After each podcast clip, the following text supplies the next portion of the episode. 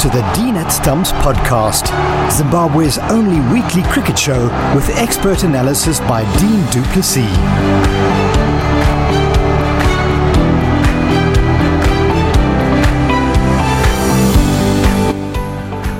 Well, we continue to push out some incredibly good content for you while lockdown is still happening in various parts around the world. Hello and welcome to the Dean at Stumps podcast. And uh, if you've only heard of the Dean at Stumps podcast for the first time, well, then I suggest you subscribe because let me tell you, we have some fantastic interviews for you to listen to. From Michael Holding to David Gower to Andy Flower's playing days for Zimbabwe. We also have a little bit of Shaun Pollock, Pommy Mbangwa, and many more. And uh, all you do is you simply go to your preferred podcast app, you search for Dean at Stumps as an AT, and you subscribe. It's as simple as that.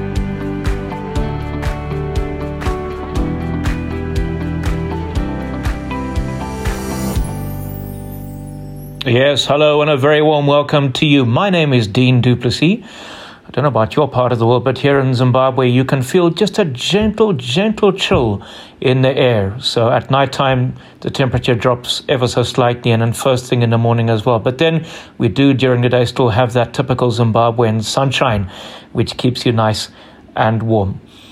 So, how often does it happen when you have two people of the same name getting together on a podcast and having a good old chat, good old chinwag, as we like to say? Well, it does actually happen from time to time. I was very, very fortunate to catch up with one of Australia's finest batsmen back in the 1980s and early 1990s. He was particularly well known for his nimble footwork, his brilliance in the outfield, and his ability to rotate strike very aggressively as well. And uh, certainly, I do remember him on the odd occasion coming down the wicket and even charging the genuine quick bowlers as well. He's a very well known commentator. Some love him, some hate him, but I think that's how it is with people generally speaking in life. I'm, of course, referring to Dino, Dean Jones, who joined me on the Dean at Stumps podcast. And I first of all started off by asking him about the joys and the excitement of being inducted into Australia's Cricket Hall of Fame. Was it something that he expected? Oh, look, Dean, it's uh, nice to join you and, uh, well, become one of the list of huge celebrities you've had on the uh, on the podcast. So it's nice to talk to you again, and your your very good voice. What a voice you have! Thank you. Um, the Hall of Fame. It was. Well, I didn't see it coming. I, I still don't believe I deserved it. I really don't. But um, it's it's a big thing here in Australia. Uh, I don't know about your Hall of Fames, Cricket Hall of Fames you have in South Africa, but it's um, to be amongst um, the legends of the game and have my name up on the wall with those guys is, um, I'm, I'm, you know, a lot of work's gone into it, but I'm very proud of it as my family are. And um, what what are you actually doing with yourself at the moment? Because I know that you did a little bit of consultancy work with Afghanistan a couple of years ago, if I'm not mistaken. So, what is uh, what is the great Dean Jones up to these days? Well, uh, lots of things. Um, gee, with this with this day and age of COVID, etc., I, I try not to just be stuck with one particular job. Um, uh, in the past, I've, I've run, I've owned event management companies, um, commentary. Um, I'm into commentary now. I coach um, Karachi in the Pakistan Super League. I've been coaching in the T10 leagues. Um, I'm, I'm on the boards for the Canadian Premier League, uh, GT20, and also the newly formed European T20 League, which is Holland, um, Scotland, and Ireland, which is hoping to play, fingers crossed, in, in September, October.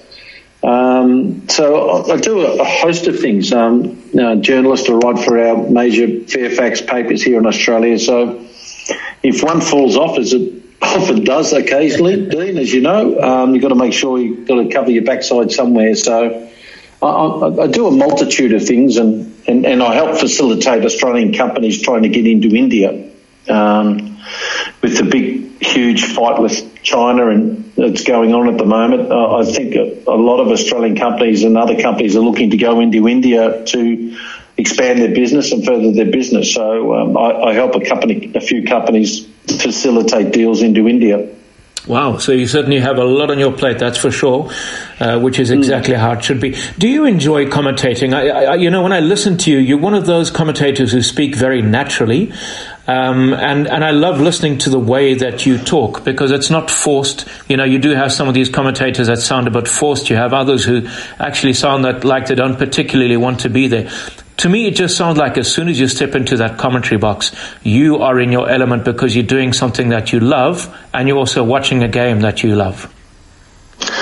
Yeah, that's the way it is. I think you can't be forced or, excuse me, you, you got to be natural at what you do. Um, by G, uh, Dino, the, the fact that um, commentary's changed so much when I first started back in actually my first stint was in 90 on the 94 tour in Australia went to South Africa and I commentated with Richie Benaud and we sat in the box and he told me to pick up the mic and that was it. it I thought I was sitting in a jumbo jet and I got all these screens at me and buttons and I had no idea what was what yeah. and Richie would give it up. well, welcome back to Joburg and uh, Australia whatever, and going into his stuff. And then he put the microphone down, and it was my turn to speak. And I didn't know, I didn't even know what a fruit machine looked like or um, scores. And the fruit machine, for your listeners, is it tells us all the scores, the players,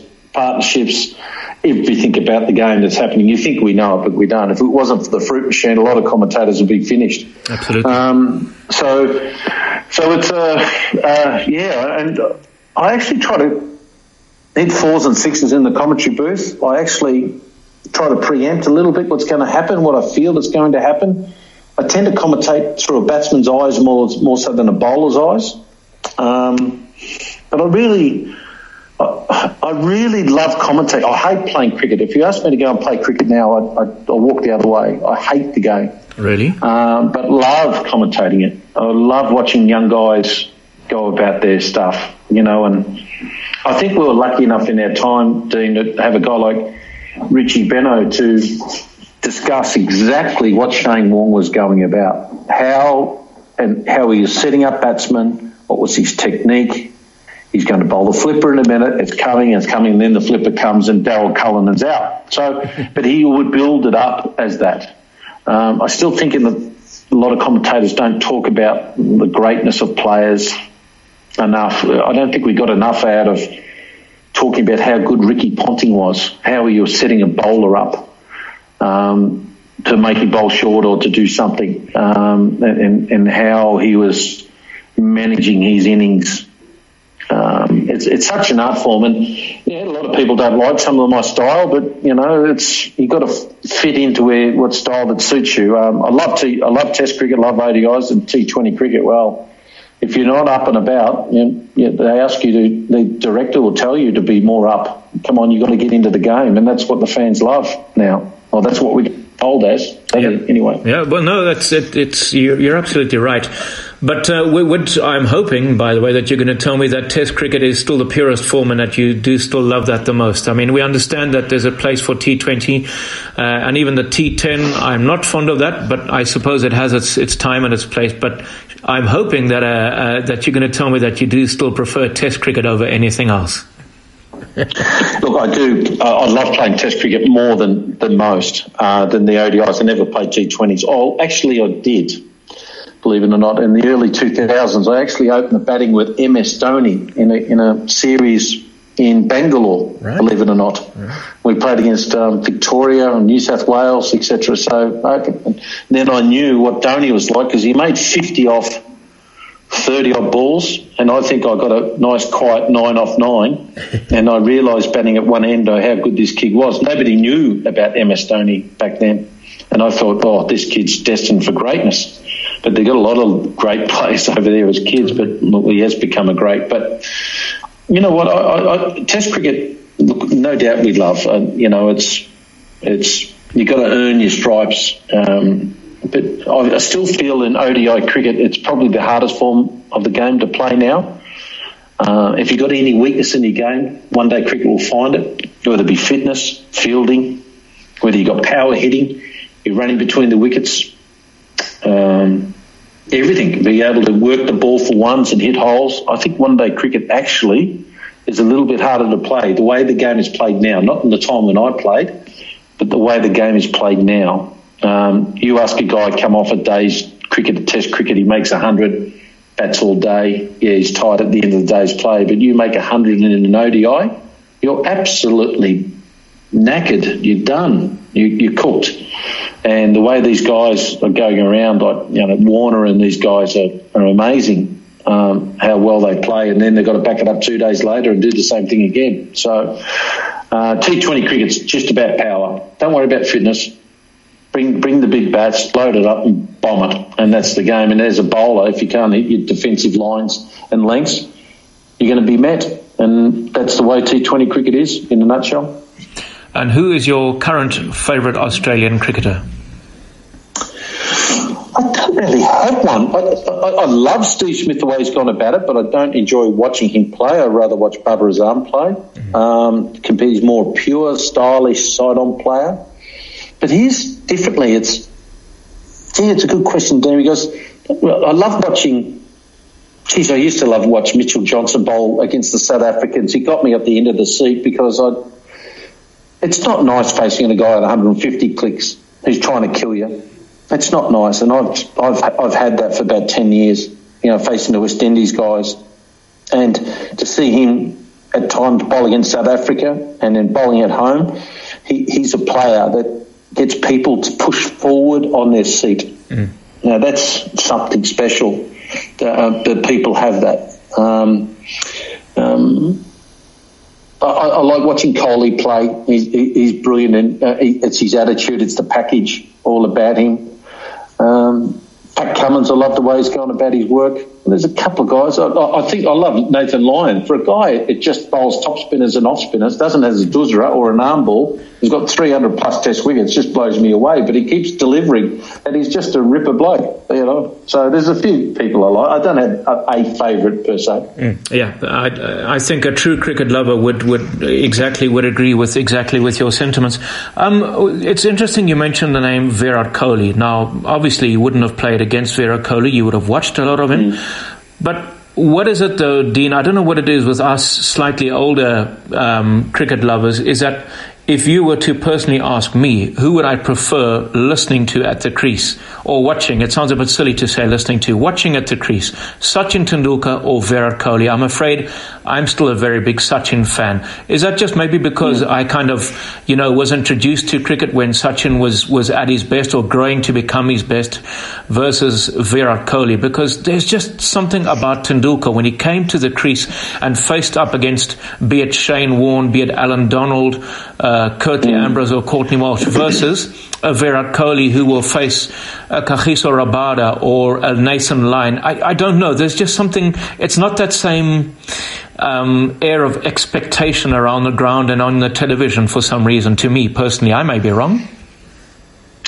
Well, it, it probably in my time, would you rather, I played against Sachin, and would you rather watch Sachin play or a Brian Lara play? You know, um, I think certain players have certain gears. I think Brian Lara had one more gear than Sachin. Yes. Um, had more flair than Sachin. And yet Sachin, you know what's interesting, Dean? When you get a chance, excuse me, to play against these guys and you're at cover or you're at mid wicket and you hear a ball that Allan Donald bowls or um, a Bumrah in my time that I'm listening to now for the, for your listeners now, or, or, when the ball hits the bat and it comes off Sachin's bat or Viv Richards' bat, it sounds different. You know, when Warney bowled, you could hear yeah. through the air. There's this energy. It's it's it's a it's a, a sound of genius. You, you, you know, I'm lucky enough to go and watch, and I've played golf with Greg Norman and see hear him hit a driver compared to most. Mm. And um, and you can hear guys who hit the ball out of bunkers. There's a different sound, and, and I'm lucky enough to, with through an invitation of Shane Warne, listen to Tiger Woods hit balls at a private golf club in Crown here in, uh, in Melbourne, and the sound of the ball coming off his irons is a different sound. it's just a sign of a sound of a genius at work. You know, it's quiet. It, it, it's a low sound, but it's a perfect sound. And there, there are guys that had it, um, and there are guys that are not. And you know, and Sachin was, you know, well, he was just a kid when I first played against him, obviously, uh, but he made hundreds against this thing when he was a kid, 18, 19, 18, 19 years of age in Sydney and in Perth. So he, he was something special. But Virat Kohli is interesting. He's a, a different style of person. He's a different style of Indian coming from Delhi and, and that generation of Delhiites who they're in your face now. They've mm-hmm. got attitude. Yeah. You know, they want to be number one. Yeah. They're not going to be subservient. And they want to show the world that they're the best. And the way he's led and the way he, you know, when I sat with Afghanistan, as the head coach, and I said, hey, "Do you think you're good enough to compete against India?" And they said yes. And I said, and then I showed a, a clip of about three minutes of of um, Virat doing weights, dead weighting, and doing sprints. And I looked around at all of them, and I said, you know, his body fat content, boys, is is around eight percent, eight percent, and his skin folds are forty, and most of you guys are ninety or hundred plus. You think you're going to beat that? Dream again. And they were, they were a bit embarrassed. But that's what they had to be shook, shook up and woken up to say. If you want to compete against the big boys, you have to you have to do the time. You have to do the, the work to, that it takes to be a number one and maintain that levels.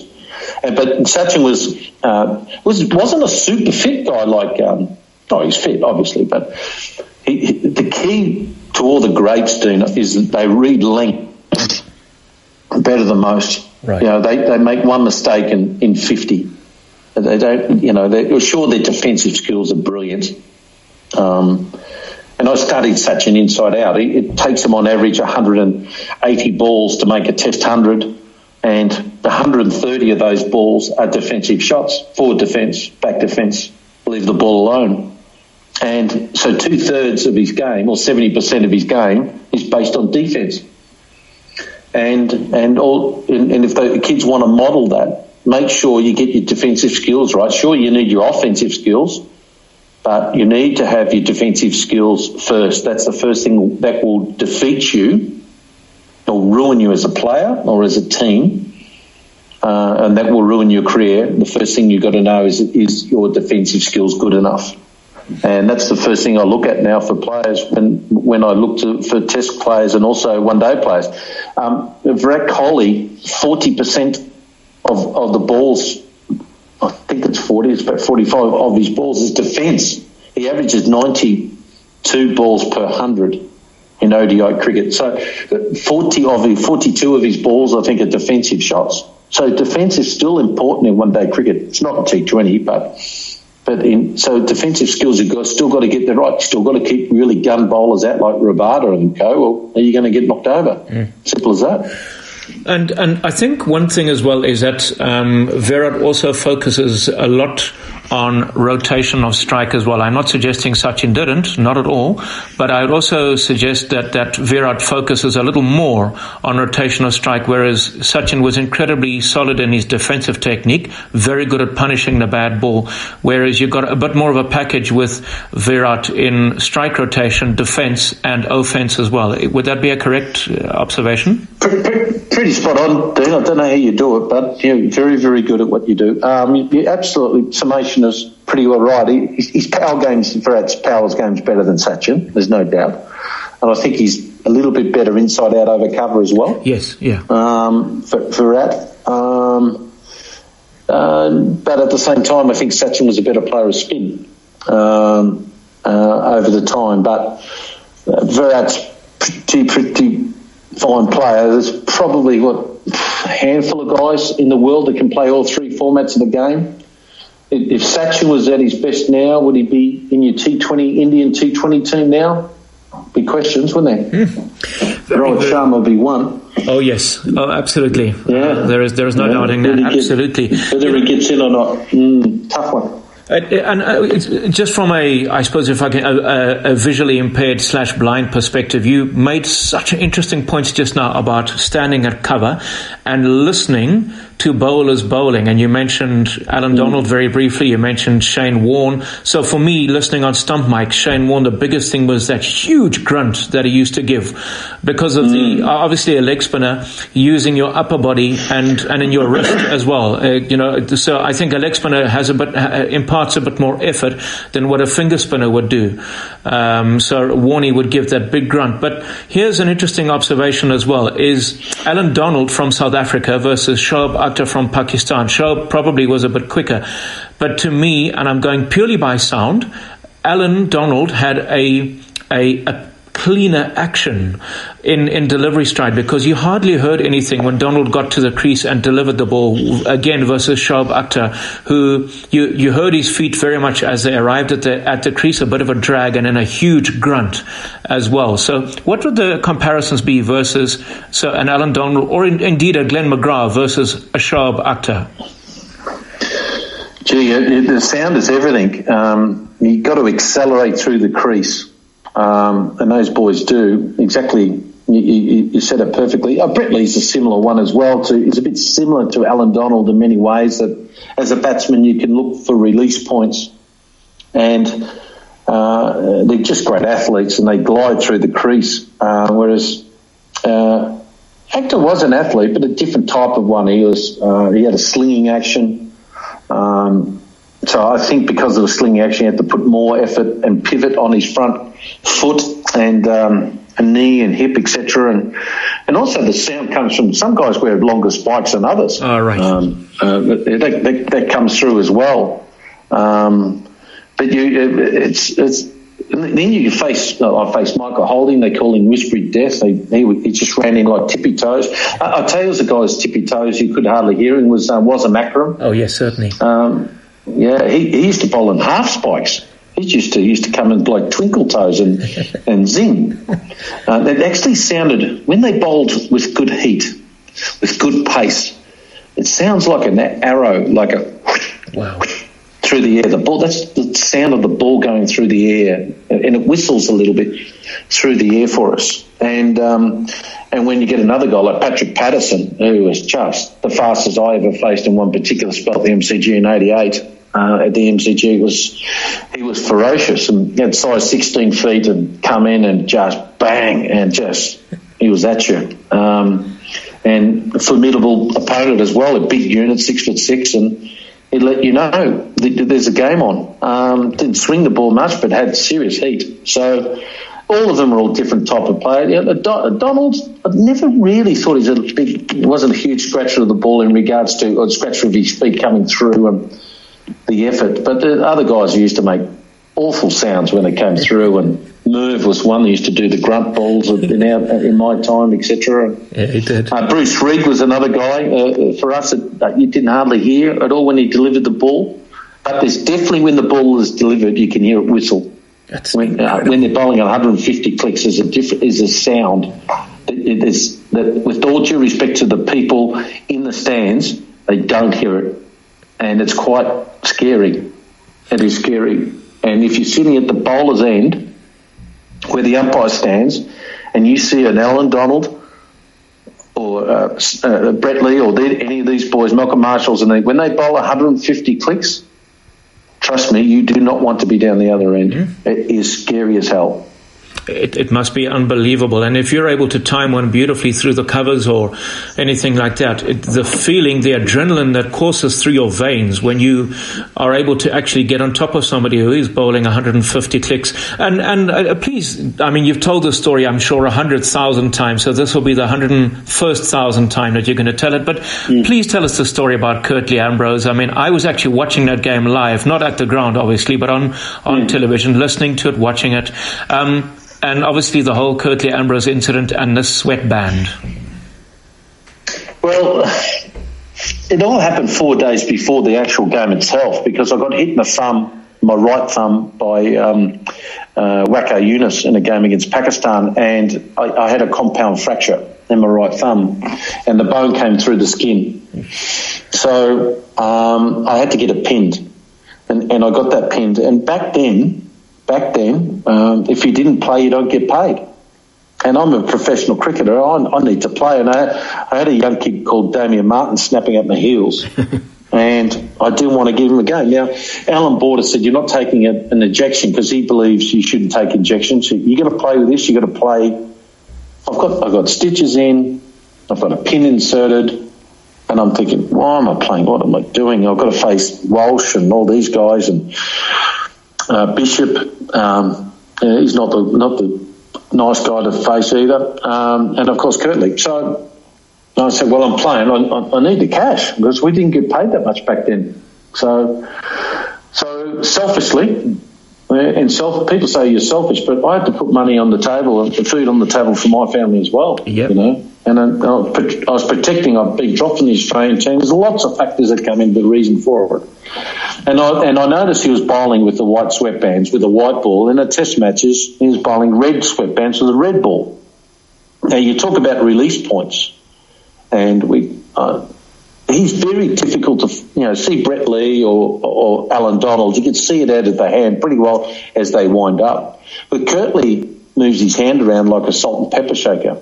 It's all over the place, and you're looking for that release point. And the release point tells you everything. The great players know straight away when they let it go, either go forward or go back. Yeah. Is it short or full? You're going to do two things: either you go forward or back. And I asked the boys, um, sorry, uh, Bob Simpson, if I could tell him to take his sweatbands off, and he said, "Well, yeah, I can see. You know, you make a good point, Dino, um, because what just happened when we went out to bat, Bob Simpson announced the team to play against the West Indies the following week in Adelaide. Right. He said, Everyone's going to Adelaide next week except you, Dino. You're not going. Now, why would he announce the team then and not do it after the game?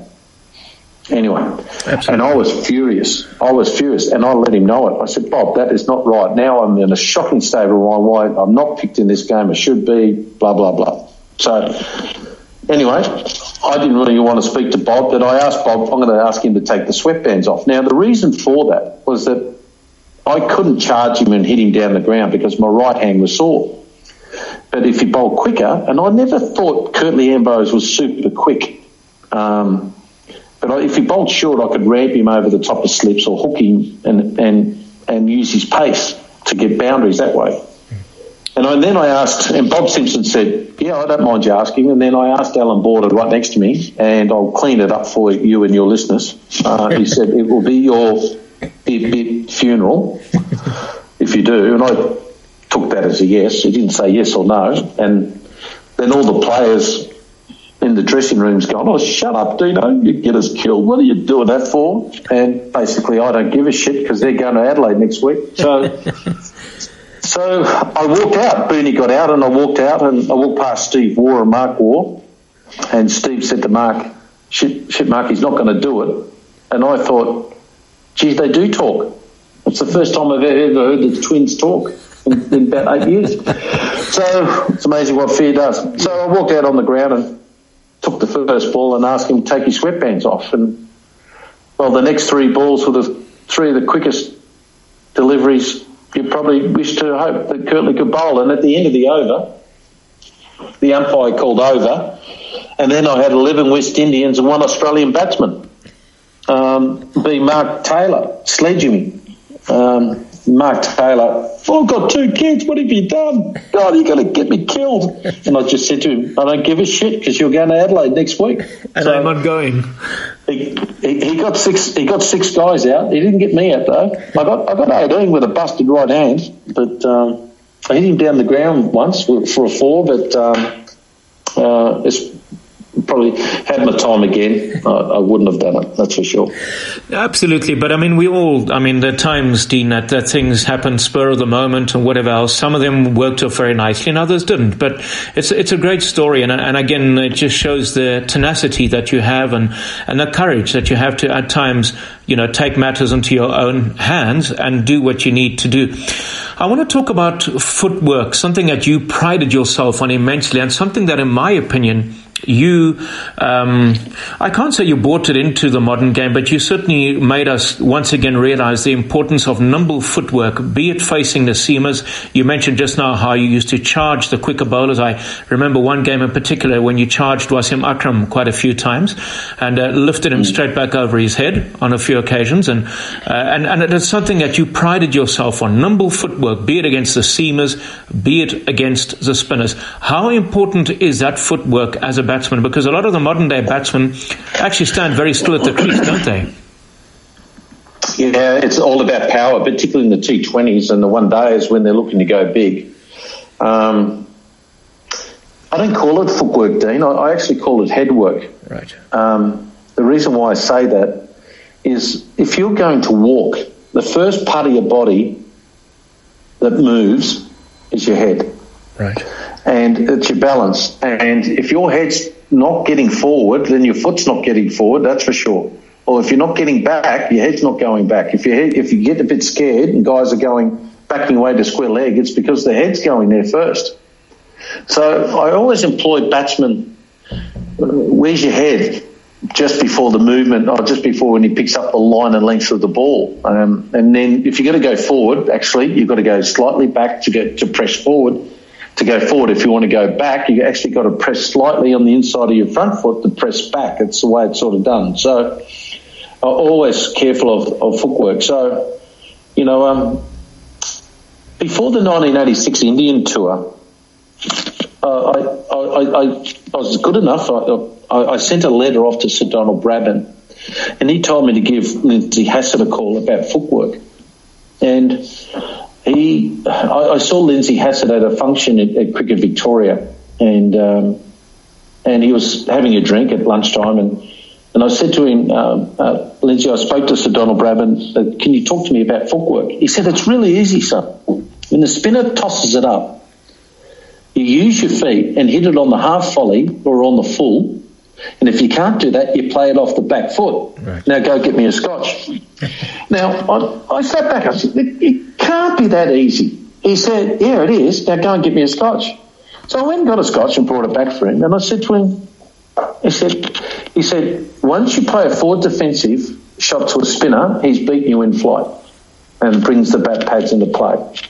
So how do you beat the bat pads and play is you've got to use your feet, pick up the line and length, and I keep saying it before, the great players pick up line and length better than anyone else. And the first thing that goes for a batsman is not his technique, it's not his head. So mind you, head is a problem in what they're thinking between their ears. We're all been through it. But the fact that they're not reading length properly. And read the length. Get down, get a two, get to it on the half volley, hit it on the full, or play it off the back foot. And that's how I coach now. So, and spinners, trust me, they say, I love a batsman coming at me. No, they don't. No, they don't. They do not like you coming at you. They hate hate the fact they're trying to get you in a front foot position to play to try to hit your front pad, particularly with DRS now, or the back padders are there. They want you in that position. You can't get in that position, particularly with DRS now. You either got to get to it on the full or play it off the back foot. And players still don't know how to do it today. And I don't know why. And I want to talk about your test best innings of 216. Uh, Merv Hughes has such a beautiful story that he relates at, at functions, and I've only ever heard him on television, of course, never got to meet Big Merv. Um, but and, and, he talks about the fact that he was able to score 73 not out, which in his mind, had he not scored those runs, you would not have got anywhere near your total of 216. And of course, he says it in a jocular manner.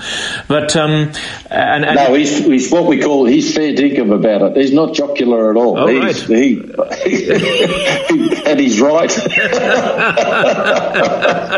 Excellent. Oh, it's, um, so, so, it was, and, and, it, it's not my best innings personally, but uh, my best innings I thought was 48. My first Test match against the West Indies on a green pitch. Right. They had Marshall and Garner, um, Holding, and Daniel. I think was playing and you know that's that was quite difficult in a game that I was I was very sick as well before the game. You would have thought I had COVID nineteen when I turned up, but um, the two sixteen was an interesting knock. I'm fighting for my career, and I didn't have a great year first class, and I'm, you know, there's the Ashes series just around the corner that uh, that year. uh, Adelaide Oval, and um, and I just said to Merv, look, you stick around, bud, and you never know anything can happen. And Noah bouncing him and absolutely trying to hurt him. Now we had we had a massive problem, Dean. The biggest. No, I haven't said this to many people, so I'll, I'll give you a bit of an exclusive here. Um, the thing that changed Australian cricket in my time was the Test match. Two Test matches before that Adelaide Test match was at the MCG. Now we had to face on an awful pitch. We had to bat out the last day for a draw, and West Indies were all over us and the pitch was up and down. And there you got Curtly and Bishop and you know um, Patrick Patterson and, and Courtney Walsh, um, Malcolm Marshall, whatever. They're all in there, and they bowled like the wind, and the pitch was a bit scary. And Allan Border got hit in his hand three times, and he broken four fingers on his right hand. Um, I got hit in the ribs, and I was wearing a hit uh, a, a, rib protector. I've broken three ribs yeah. through Malcolm Marshall. Um, Booney got hit in the, in the arm by Curtly, and he had a green stick fracture. And Ian Healy got hit um, three times uh, in the genitals. I'll say it nicely, and and he um, and in a bad way. Now we got completely smashed up, and our, our uh, bowlers, Merv included, were all backing away. They liked bowling bounces, but they didn't like copping them back. And it was the most gutless, insipid, horrific performance I've ever seen an Australian team put in. We were scared, scared as. And we got back in the rooms, and could, there's always silence in your dressing room when you lose. Yes and you can hear the difference between winning and losing. I was sitting there in the dressing rooms, as the West Indies rooms is right next to us, was this one wall which is six inches. It's a very difficult wall, and you can hear them with the reggae music going off, and they're all joking. The reggae, the blasters playing, and they're all carrying on. And the difference between success and failure is this six-inch wall. And how are we, as a team, as a player, got to get through that wall? How do we bust through it? Now, as we spoke, uh, we had everyone's in the rooms, quiet as anything, and Bob Simpson walks in and said, "Right, here's a lesson for you, Dean. Whenever a team loses, whether it be rugby, soccer, cricket, players go to the corners of, of the room that's the way people tend to behave. They hide in the corners. When you're winning, everyone's in the middle of the room enjoying each other's company. But when you lose, everyone seeps, seeps back. It's like that Homer Simpson type show when he walks back into the into the hedge. Everyone tries to blend into the wall and not to be seen.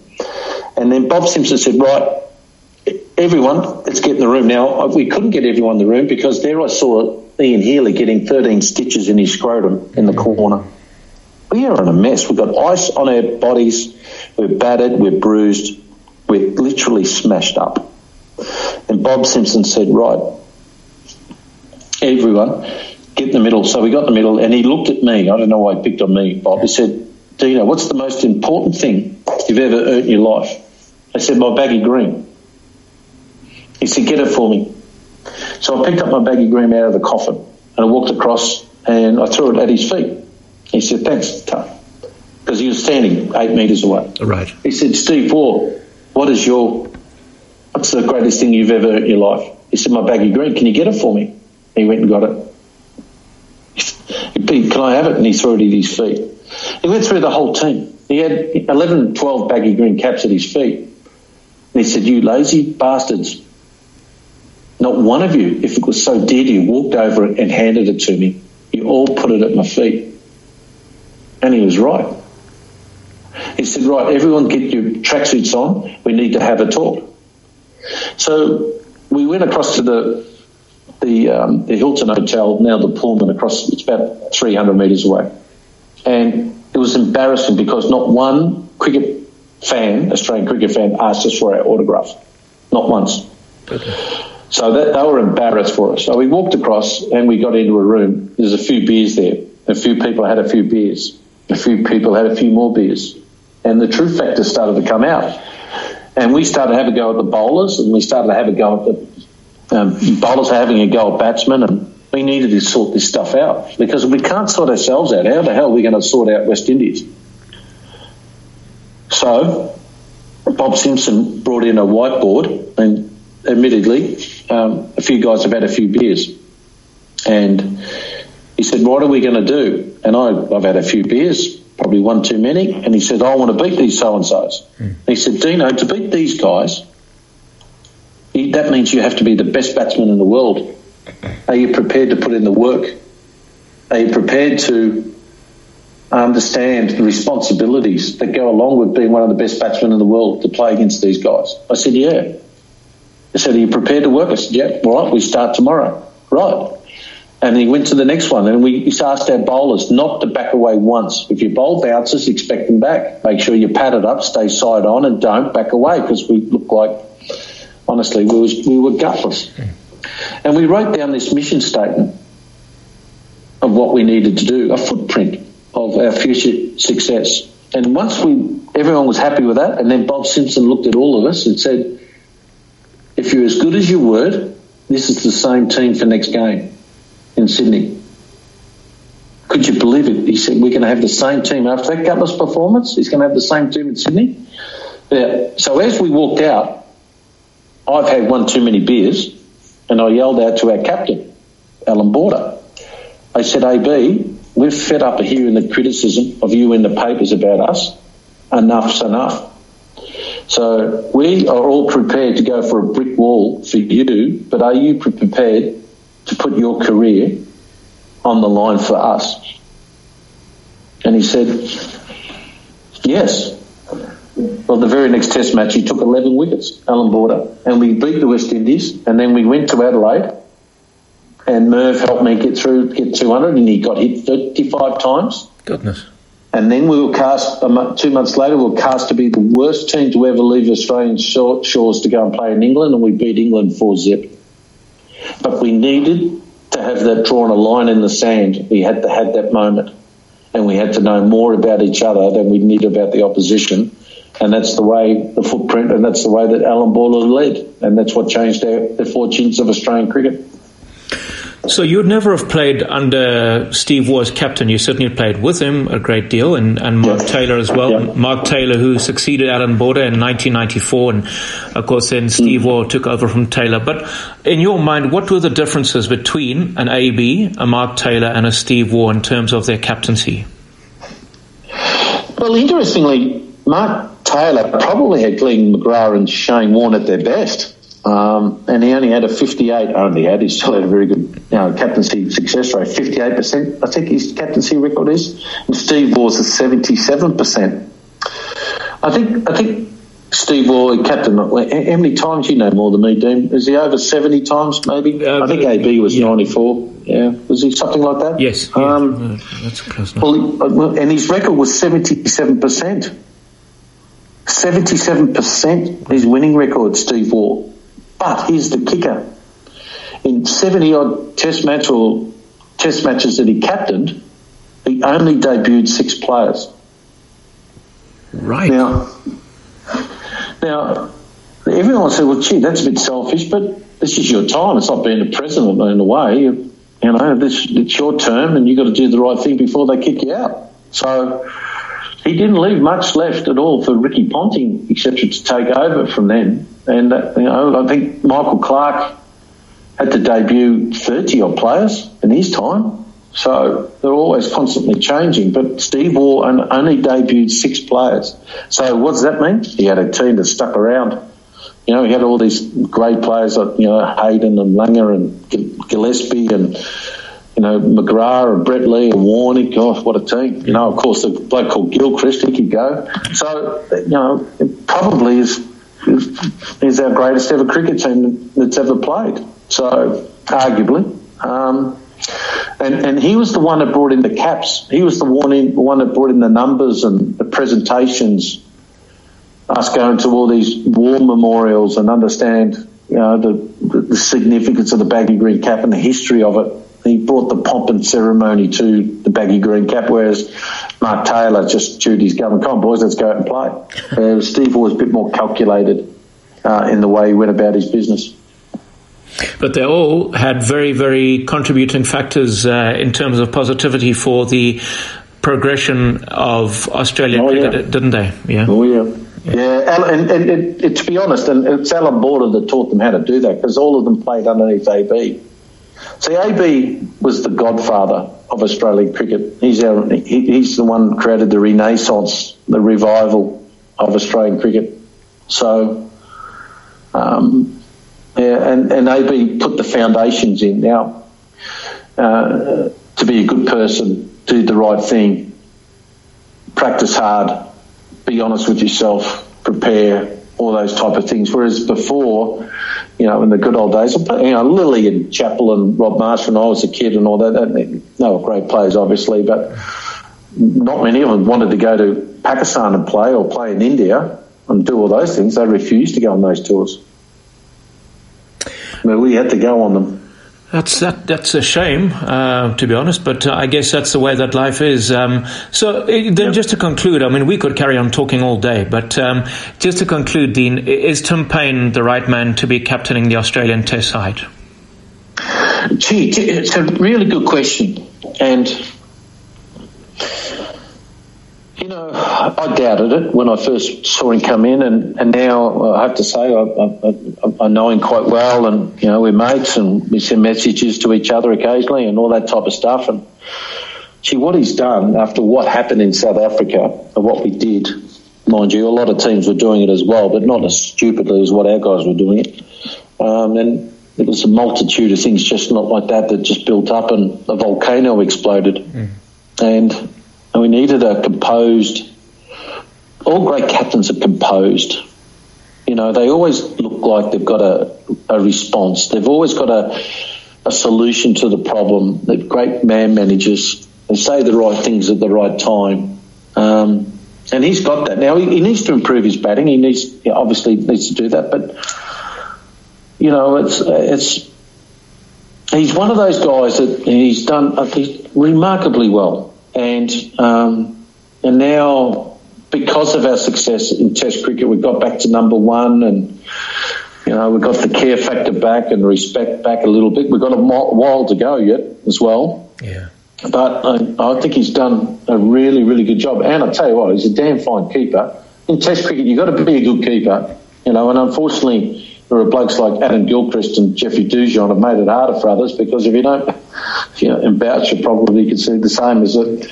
And, know, if you don't make runs these days, you're not, you know, and don't keep, you, you don't get picked. But I tell you what, he's a fine keeper in his own right, and uh, you know, I'm pretty proud to have him as our captain of Australia for sure.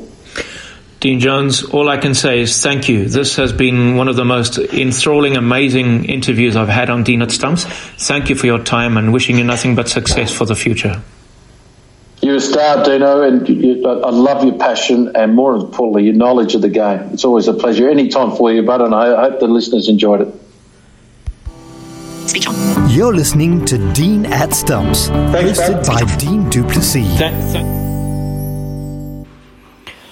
Yes, absolutely. Thank you. Thank you all around. A couple of extra thank yous coming in at the end. The apologies for that slight technical glitch, but there you are. That was Dean Jones in conversation with Dean du Plessis, myself, yours truly. Unbelievable stuff. You've been listening to the Dean at Stumps podcast. It's been an absolute joy and pleasure being with you, and uh, we'll be around pretty soon for the next one. But until then, stay safe and goodbye.